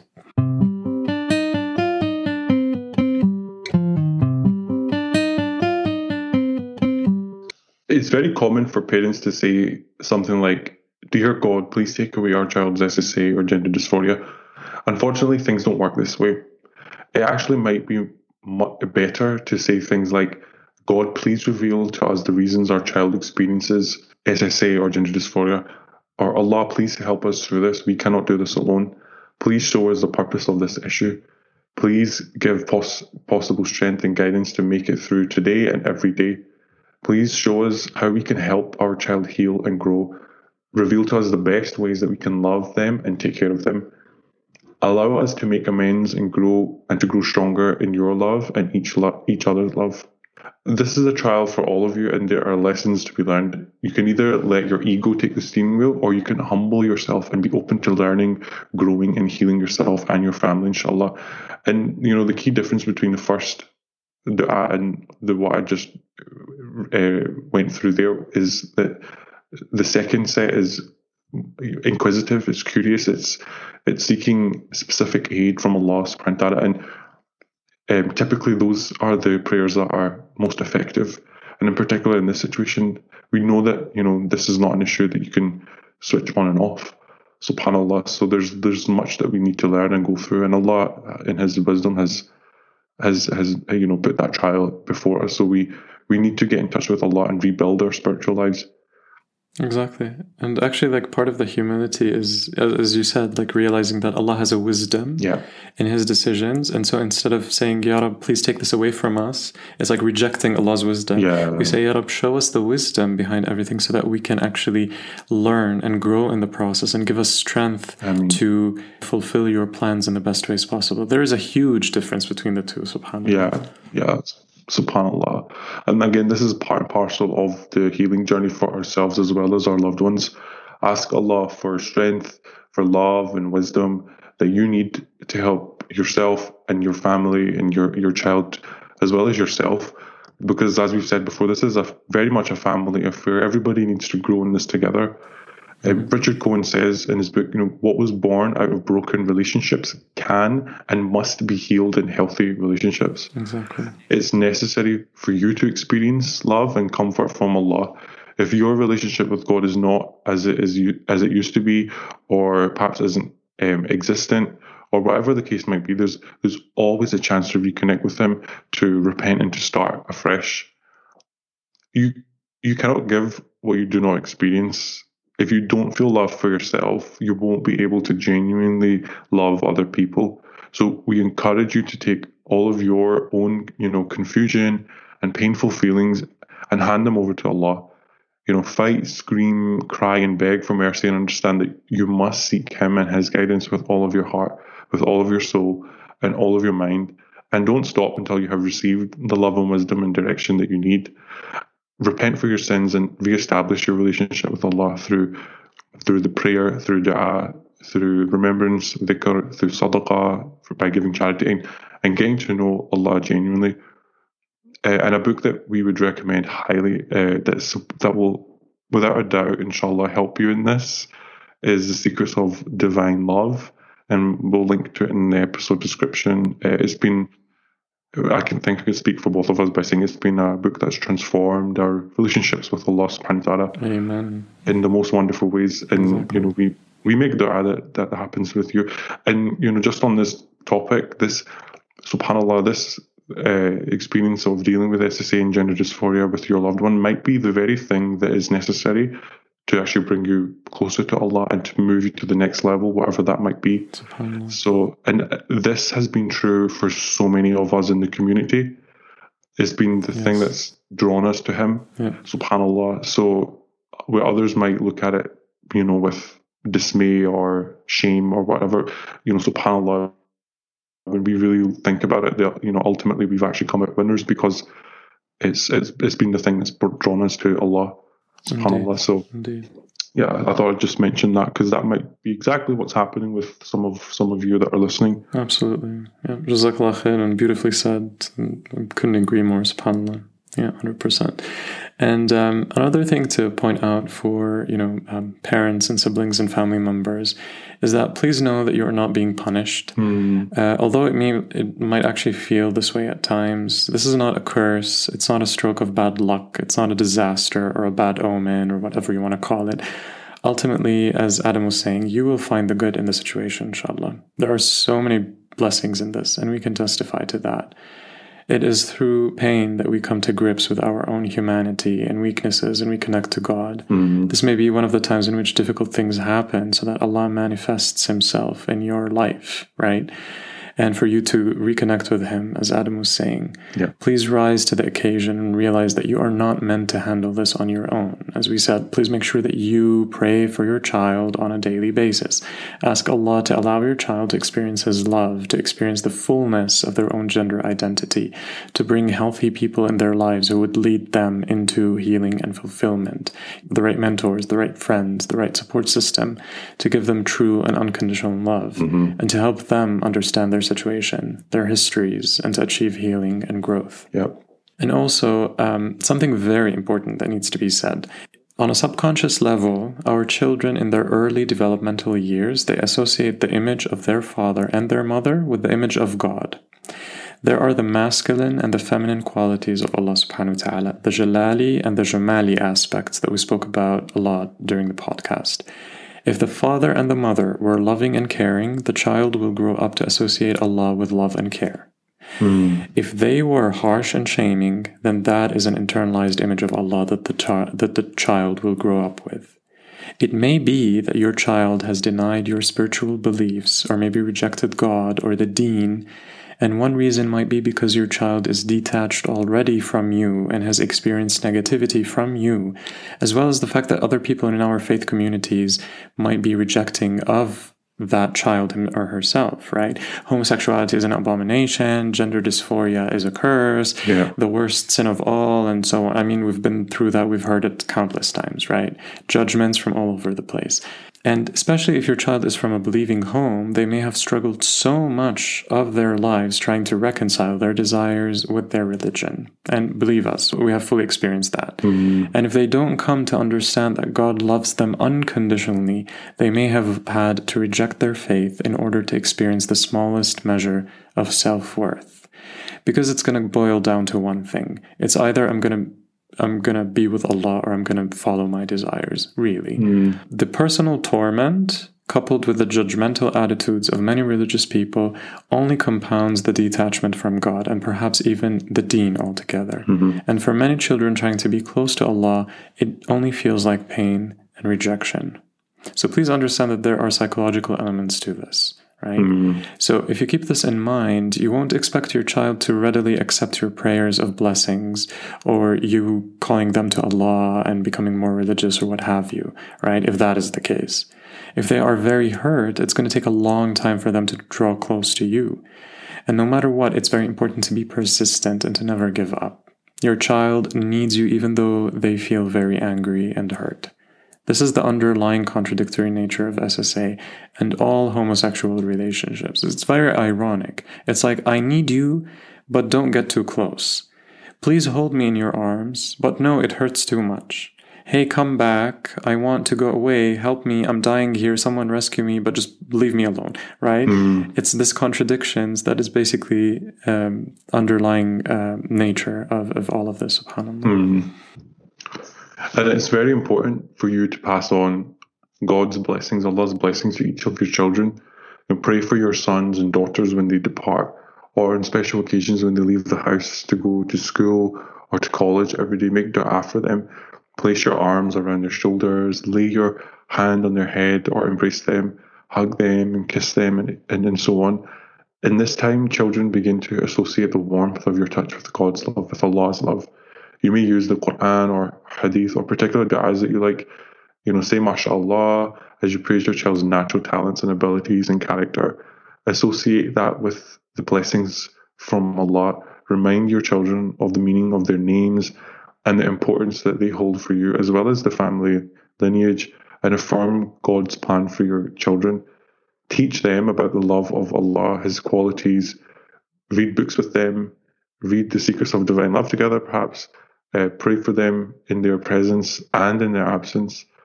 You know, you can say things like, your talents remind me of this, the Sahabi, this companion of the Prophet ﷺ, or even of us of a specific prophet. You know, may Allah bless you like he blessed them, and so on. All of these kinds of, you know, beautiful affirmations. Absolutely.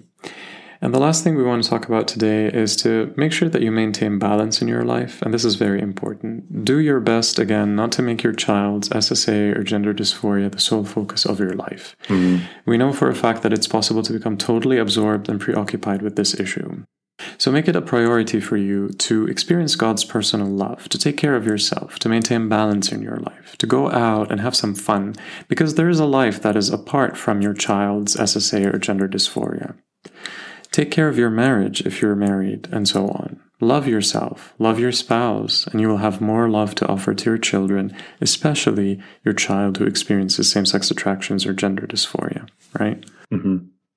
This process of bonding with your with your loved one is going to require a lot of energy. Mm-hmm. Your love tank needs to be continually filled. So it's very important that you stop living if you are in this state of worry, anger, guilt, and fear, and instead be filled with joy and love.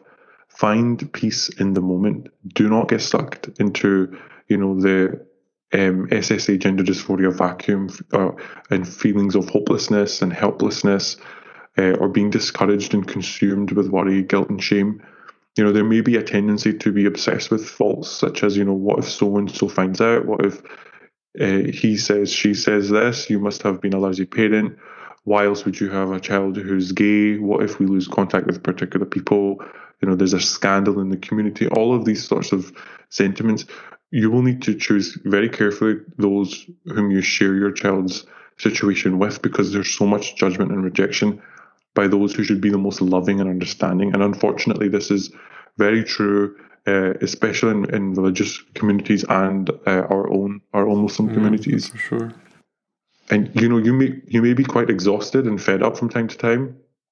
So this bears, uh, you know, is worth repeating. Take time out for yourself. You know, go out and smell the roses and kick up your heels. Play some games. Have fun. Nourish the relationship with your spouse. Spend time with your friends. And remember, and I said this before, but this is a marathon. It's not a sprint. Um, you might be working full time. So instead of putting in, you know, sixty-hour weeks, you might take off a couple of hours per week and begin to actually devote extra time to, you know, learning more about these issues, about S S A, about healing, about gender dysphoria, reading, um, all, all re- you know, different kinds of resources, uh, and consulting the, the proper individuals, um, and helping to actually just spend time with your child as well, uh, and being with them. And, you know, you need to renew your spiritual life, as we've already touched on, and garner support from family and friends, and Uh, know that the healing process, it takes time, uh, and it may be that you require to make more time in your life for your uh, loved one, for your child, for your sibling, um, and know that, you know, eventually, inshallah, this does start to bear fruits, um, but it is something that you will need to persevere with. Be persistent, be consistent, and just not give up, and um, even when it's difficult.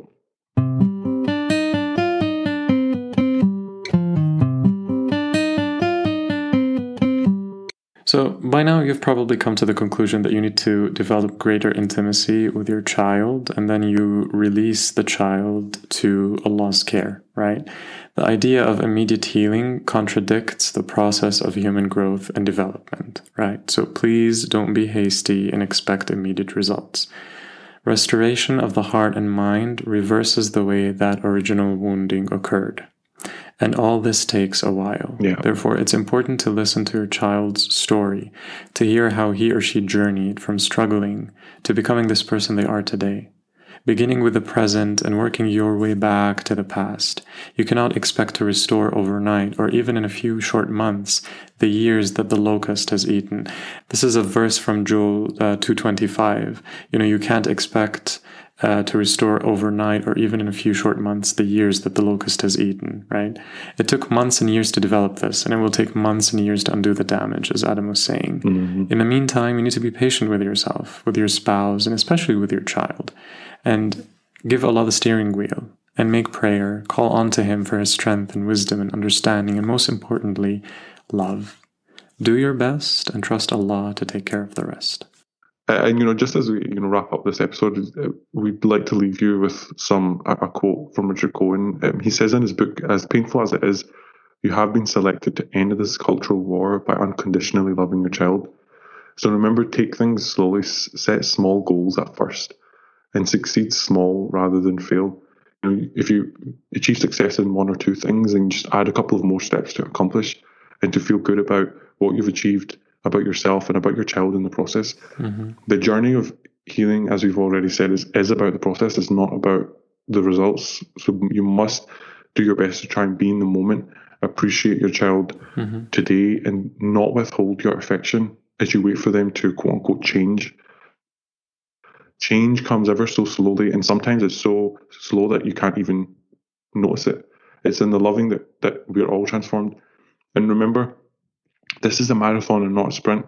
Keep breathing, keep praying, keep laughing, crying, and pace yourself. Experience as much love as possible so that you can give from abundance and not out of guilt or fear. And, you know, one father said, it's all about love, being vulnerable, honest, transparent, and seeing into the heart of your child. Right. To do that, you will have to face yourself over and over again. And through helping your child heal, you too will be transformed. If you need them to change, most likely they will not. So if you if you don't focus on change, most likely they will. Accept and love them as they are right now and do your best. And Allah will do the rest, inshallah. You can get your child back. You might lose some battles, but ultimately with the power of Allah's love and His mercy, and the help of you know family members and friends, you will win them back. Remember, love is the strongest medicine to heal. Uh, and Richard Cohen, in this context, um, says in his book, whoever loves the longest and the hardest wins.